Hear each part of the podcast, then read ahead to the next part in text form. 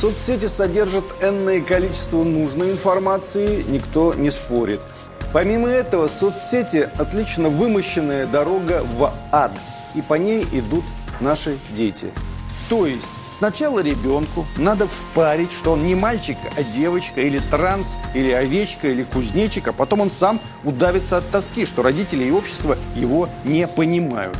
Детям нужна реальная жизнь, детям нужны реальные занятия, Детям нужны увлечения, не связанные с интернетом и с виртуальным общением. Спорт, литература, живопись, музыка, военная подготовка, занятия с животными, ремесла. Вот это все. В сети надо беспощадно выжигать, вытравливать, вытаптывать целые поляны подонков, параноиков, извращенцев и сатанистов, которые пожирают наших детей.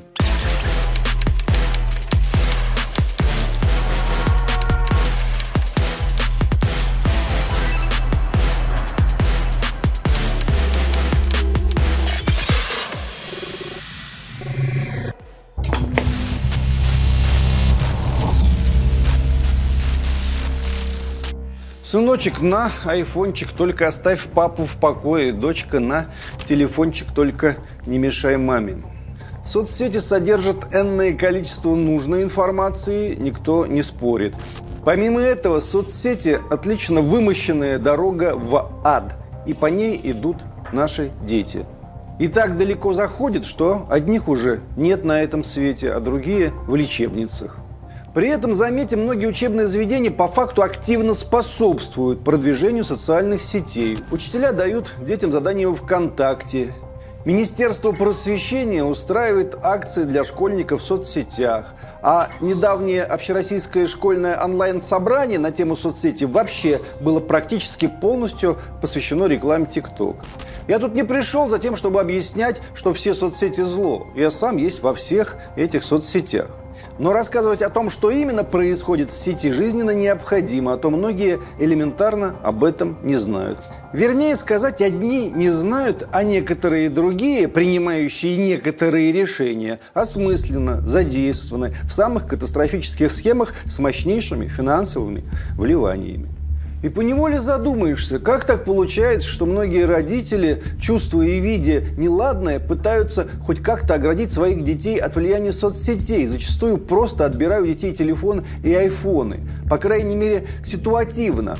В определенных ситуациях, на время. А наше Министерство просвещения как раз наоборот, детей в сеть периодически, прямо скажем, загоняет. Ну, типа, оно не какое-то там старообразное Министерство просвещения, а Министерство 21 века. Мы, братья и сестры, отлично знаем, что не все то, что несет прогресс, хорошо. Лучше бы многое, чего он принес, пусть бы унес обратно.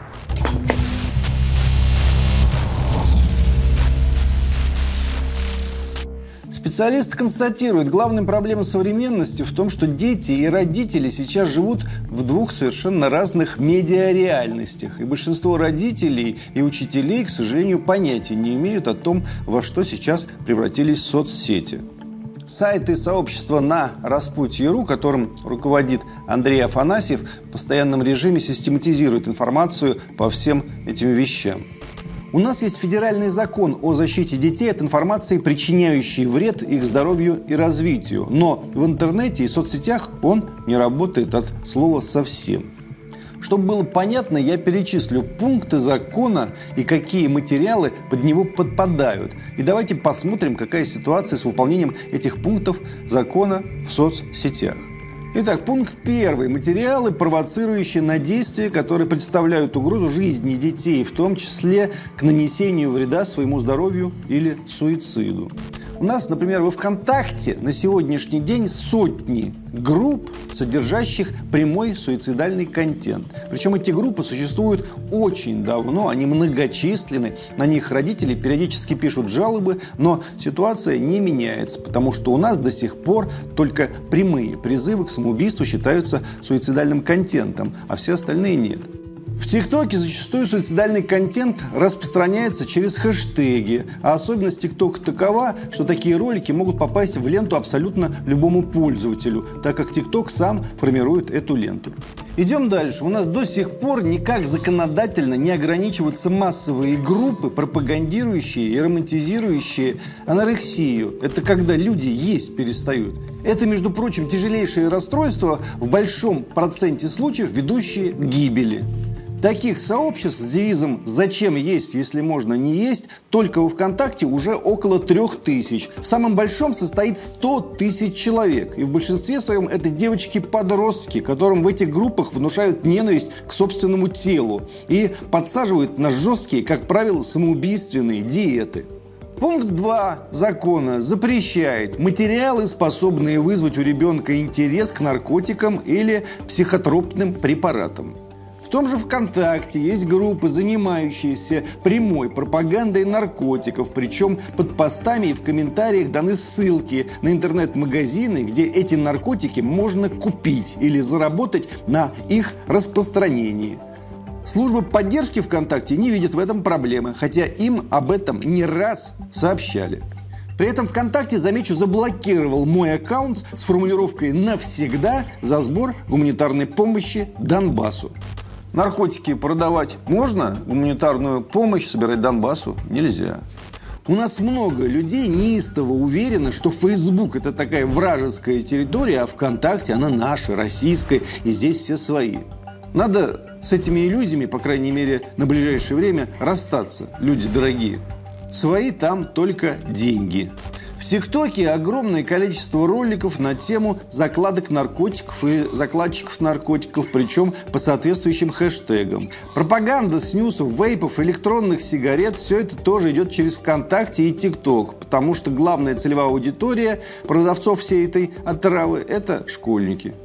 В ТикТоке по тегам, связанным с пропагандой электронных сигарет и прочих средств доставки никотина, уже около 2 миллиардов просмотров.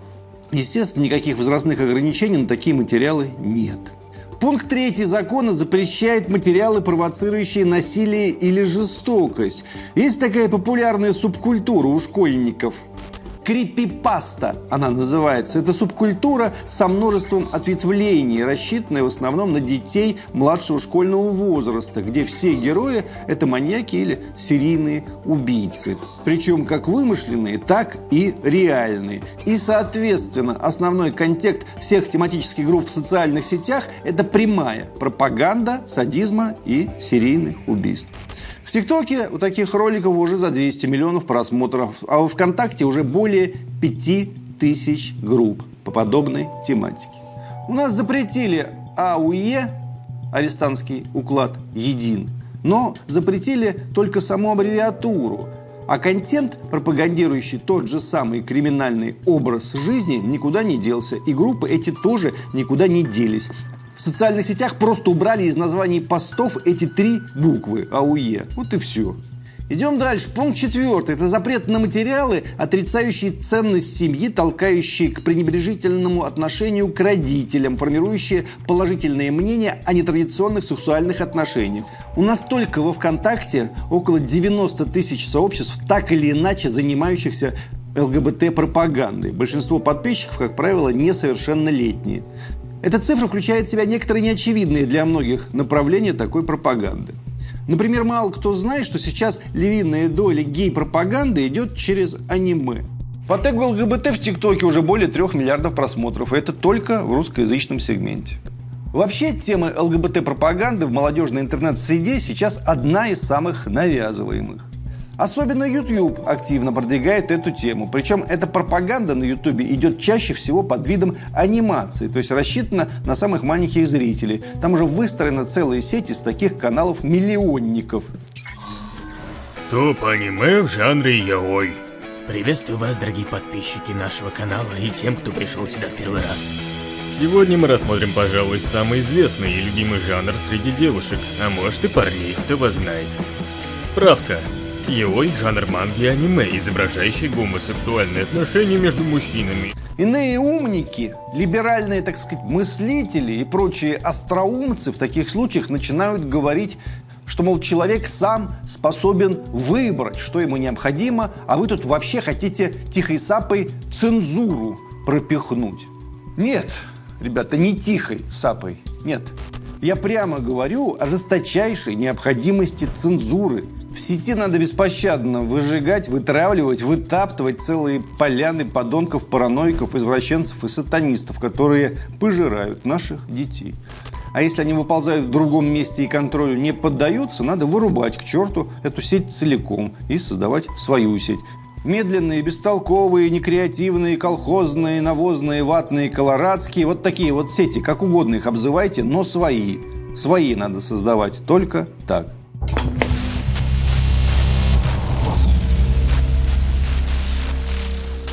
Покажем теперь механику, как это делается. Цитирую совместный материал, написанный родителями, потерявшими детей в результате суицида, спровоцированного интернет-контентом. Материал с сайта на распутье. Сейчас у молодежи, пишут эти родители, в большинстве пабликов очень развита какая-то странная мода на нытье по любому поводу и без повода. Причем это вещь абсолютно искусственная, культивируемая медиа, интернет-средой. Это просто уже какой-то депрессивный культ. Но на самом деле, посмотрите основной контент, который сейчас потребляют подростки. Да и не только они. Скажем честно, про что он? Все плохо, все не так, нет никаких перспектив, учиться не надо, страна плохая, люди люди плохие, и все в таком духе. И такого контента везде полно, во всех группах, причем даже в юмористических сообществах. Ты неудачник, ничего у тебя в жизни хорошего не будет, шагни в открытую дверь, и ты получишь перерождение. Считается очень модным быть социопатом, хотя социопатия это вообще-то серьезное психическое расстройство. Но оно сейчас подается не просто как норма, а даже как признак какой-то элитарности. А в специфической медиа-среде, признаемся, социопатия вообще идет основным посылом. Из социопатии выход либо на улице в самые радикальные протестные группировки, либо в суицид. Вот такой, да, выбор. Теперь о том, как эти бесы, исповедующие суицид, заманивают детей. Сначала могут быть даже около юмористические паблики. В названии групп никакой депрессии, никакой печали. Это верх воронки группы очень широкого охвата. Пока такой контент просто навевает некую печаль. Потом вторая ступень воронки. Ребенок подписывается на какие-нибудь группы, вроде социопаты, или грусть-печаль, или одиночество, или твоя депрессия. В общем, что-то такое, что соответствует его состоянию, новому его состоянию. Там уже юмора меньше, а чаще всего и вовсе нет никакого юмора, а контент слегка пожестче, пока еще не суицидальный, но уже конкретно депрессивный. В этих группах, в комментариях и в постах ребенок начинает видеть рекламу следующего уровня. Групп с более резким содержанием, но в том же духе. Рано или поздно ребенок спускается еще ниже, еще дальше, и там его ждет уже конкретно суицидальный контент. Это и есть третья степень воронки. И вот уже там, видя картинки определенного толка суицидального, каждый день ребенок не имеет шансов сохранить свою психику такой, какой она была прежде. На этом этапе, в этих сообществах, он начинает видеть рекламу уже закрытых суицидальных групп. Или его могут туда начать приглашать, так сказать, добрые люди. И вот тогда он опускается на последнюю ступень, в закрытые группы, и то, что он видит там, я вам показывать не буду, потому что нормальному человеку такое лучше вообще не видеть никогда. У него там уже может появиться куратор, который грамотно подталкивает ребенка к суициду. Так, через депрессивно-суицидальный контент детей вгоняют сначала в тоску, потом в депрессию, а потом в апатию. А начинается все очень безобидно. Сыночек на айфончик, только оставь в покое папу. Дочка на телефончик, только маме не мешай. Да, у каких-то там других детей, у каких-то других родителей случаются проблемы, но ведь не у нас же, у нас же все под контролем. Нет, не под контролем. Причем ребенок может спускаться по этой воронке год, два, а то и пять лет, а может и за месяц оказаться на самом дне. Но может и вообще не заинтересоваться подобными вещами. Все очень индивидуально, зависит от очень многих обстоятельств. И разделение на три ступени тоже, конечно же, условно. Сейчас есть масса открытых публичных сообществ, содержащих контент, который раньше был только в закрытых группах. Многие сразу попадают в самый низ воронки, минуя предыдущие ступени. Такое тоже случается. Из всех видов суицидального контента именно сообщества в соцсетях представляют наибольшую угрозу, так как, подписавшись один раз на что-то подобное, подросток незаметно для себя подписывает со временем на несколько других, точно таких же тематических групп, и они постепенно заполняют своими новостями всю его ленту, незаметно для него самого, вытесняя другой положительный контент, который раньше мог быть у него в ленте. Один раз оказавшись в суицидальных группах, ребенок начинает получать рекламу подобных групп. То есть социальные сети сами предлагают, как тот змей, подобный контент. И ребенок невольно втягивается все глубже и глубже, до самого дна. Следуем дальше. Самое динамично развивающееся направление сетевого деструктива – ЛГБТ-пропаганда, как мы говорили выше. В среднем в таких сообществах сейчас участвует около 4 миллионов человек. И функционируют, как мы помним, десятки тысяч групп на эту тему. Это при наличии закона о защите детей от гей-пропаганды. Самое отвратительное, что пропаганда ЛГБТ, лесбиянки, геи, бисексуалы, трансгендеры, напомню, имеет прямое отношение к суицидальному контенту. В 2017 году университет штата Коннектикут провел массовый онлайн-опрос студентов, относящих себя к геям и лесбиянкам. Результаты оказались шокирующими. 75% из них указали, что находятся в постоянной депрессии. 95% не могут спокойно спать ночью. Это в Америке. В 2018 году американский журнал педиатров напечатал статью, посвященную проблеме самоубийств среди трансгендерных подростков. Согласно их исследованиям, от 30 до 50% лиц, идентифицирующих себя с противоположным полом, пытались покончить с собой. До половины. До половины. Статистика попыток самоубийств по населению составляет в целом, в среднем, 4,6%, а среди ЛГБТ 20%, и еще 41% среди трансгендеров. То есть сначала ребенку надо впарить, что он не мальчик, а девочка, или транс, или овечка, или кузнечик, а потом он сам удавится от тоски, что родители и общество его не понимают. Есть только одна категория людей, где процент попыток самоубийств составляет эти самые 20-40%, как у ЛГБТ. Это шизофреники.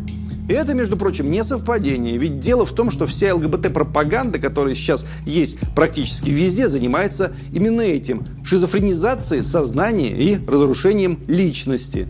Разберем, как это делается. Основной контент этих сообществ состоит из шаблонных историй, которые якобы присылают подписчики. Якобы сами дети присылают в среднем по 5 своих ЛГБТ-историй в день. Причем пишут, как они утверждают, дети 12-14 лет. Но если вы почитаете эти истории, то вы там не найдете ни одной грамматической ошибки. В этих историях одна и та же группа авторов. Это классические боты. Найти бы их и передушить. Истории шаблонно, они построены так, что в первой части рисуют образ ребенка с классическими проблемами для своего возраста, чтобы читающий это ребенок проникся сочувствием к персонажу, мол, он точно такой же. А потом сюжет рассказа подводит к простой мысли. Оказывается, все проблемы, которые объединяют героя рассказа и читателя, на самом деле возникли из-за того, что он не той ориентации, не того пола. И в этом-то все дело, и все можно исправить. Используя свойственное переходному возрасту смятение и чувство одиночества, гомоактивисты прибирают сбитых с толку детей под свое крыло, предоставляя им, так сказать, убежище в ЛГБТ-сообществе, которое дает детям ощущение принадлежности и единства, проявляющееся в основном в ненависти ко всем тем, кто с ними не согласен. Эти сообщества осмысленно несут нам не только порог, но горе в самом прямом смысле. Разрушенного всей этой пропагандой ребенка потом воедино не соберешь уже никогда.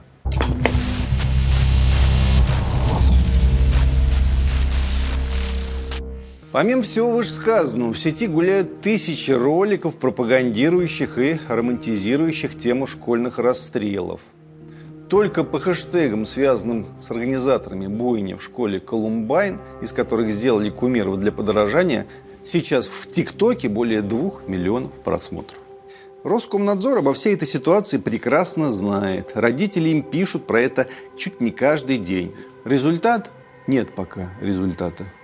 Идем дальше. Даже секретарь Совета Безопасности РФ Николай Патрушев сообщил о том, что среди молодежи распространяются идеи сатанизма. Тут многие, конечно, удивятся, скажут, какой еще сатанизм в 21 веке. А вот не поверите, самый обыкновенный. Сатанисты поощряют все извращения человеческой природы. Провозглашают, что сколько бы преступлений дьяволопоклонник не совершил, ответственности он не несет, так как ему разрешены все грехи. Сатанинская мораль очень проста. Никакой морали. Если сказать проще, то сатанизм – это полная противоположность христианству. Отсюда, кстати, и массовость антирелигиозного контента. Он сейчас есть практически во всех пабликах. Заметили, как сейчас много стало сетевых выступлений против церкви? Большинство из них, конечно же, не случайны. Церковь – зло. Ну и далее этот список, конечно же, продолжается. Не только церковь, и государство – зло. Современное ужасное зло наше государство. А советское государство, оно еще злее. Тебя хотят поместить в систему, ты должен выйти из системы, убей себя или убей других. Между прочим, когда церковь начинает всерьез воевать с социализмом, стоящие за этим люди просто не понимают, что стреляют по своим же собственным позициям. Потому что противники совершенно в другой стороне. Сатана не там. Сатана, собственно говоря, вокруг.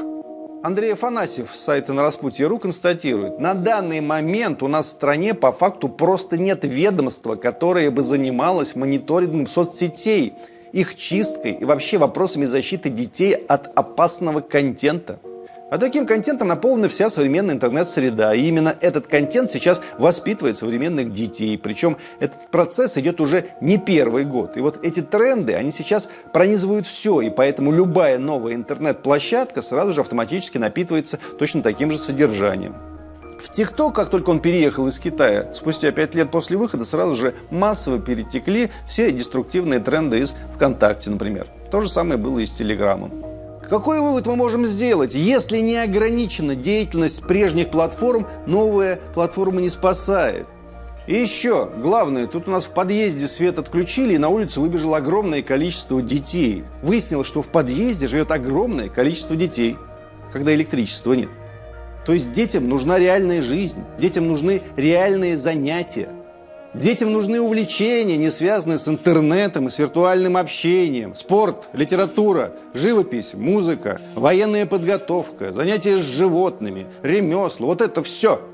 Помню, лет в 14 я сразу в 6 кружков записал. Плавание, бокс, гитара. Выжигал еще на каких-то досках картинки. На завод ходил. Пытался научиться профессии рабочей. Ничему не научился, но это время точно зря не прошло. И у половины одноклассников точно так же было. А если мы в айфоне все эти годы просидели? Любой уход в онлайн неизбежно ведет к тому, что огромной частью подростков управляют в самом лучшем случае лидеры мнений от рэп-музыкантов до девиц и парней из программы «Дом-2» или «Дом-22». Но это в лучшем, говорю, случае, а в худшем, и таких случаев не сотни, не тысячи, а десятки тысяч, уже миллионы – они попадут в руки контор, исповедующих прелести анорексии, суицида, неонацизма, однополых отношений, садизма, сатанизма и чего угодно. Вы много знаете истории про то, как ребенок ушел жить в сеть и вернулся оттуда здоровым, обновленным, полным знаний? Не знаете вы таких историй? Так чего же мы загоняем туда своих детей? Чтобы что? В сложившейся ситуации государство должно самому себе в первую очередь сообщить, что мы уже находимся в режиме катастрофы. Мы не завтра угодим в режим катастрофы, а уже вчера туда угодили. Виртуальный мир сейчас полностью подконтролен другим силам, чаще всего находящимся за границей. И именно они задают все тренды в виртуальном мире.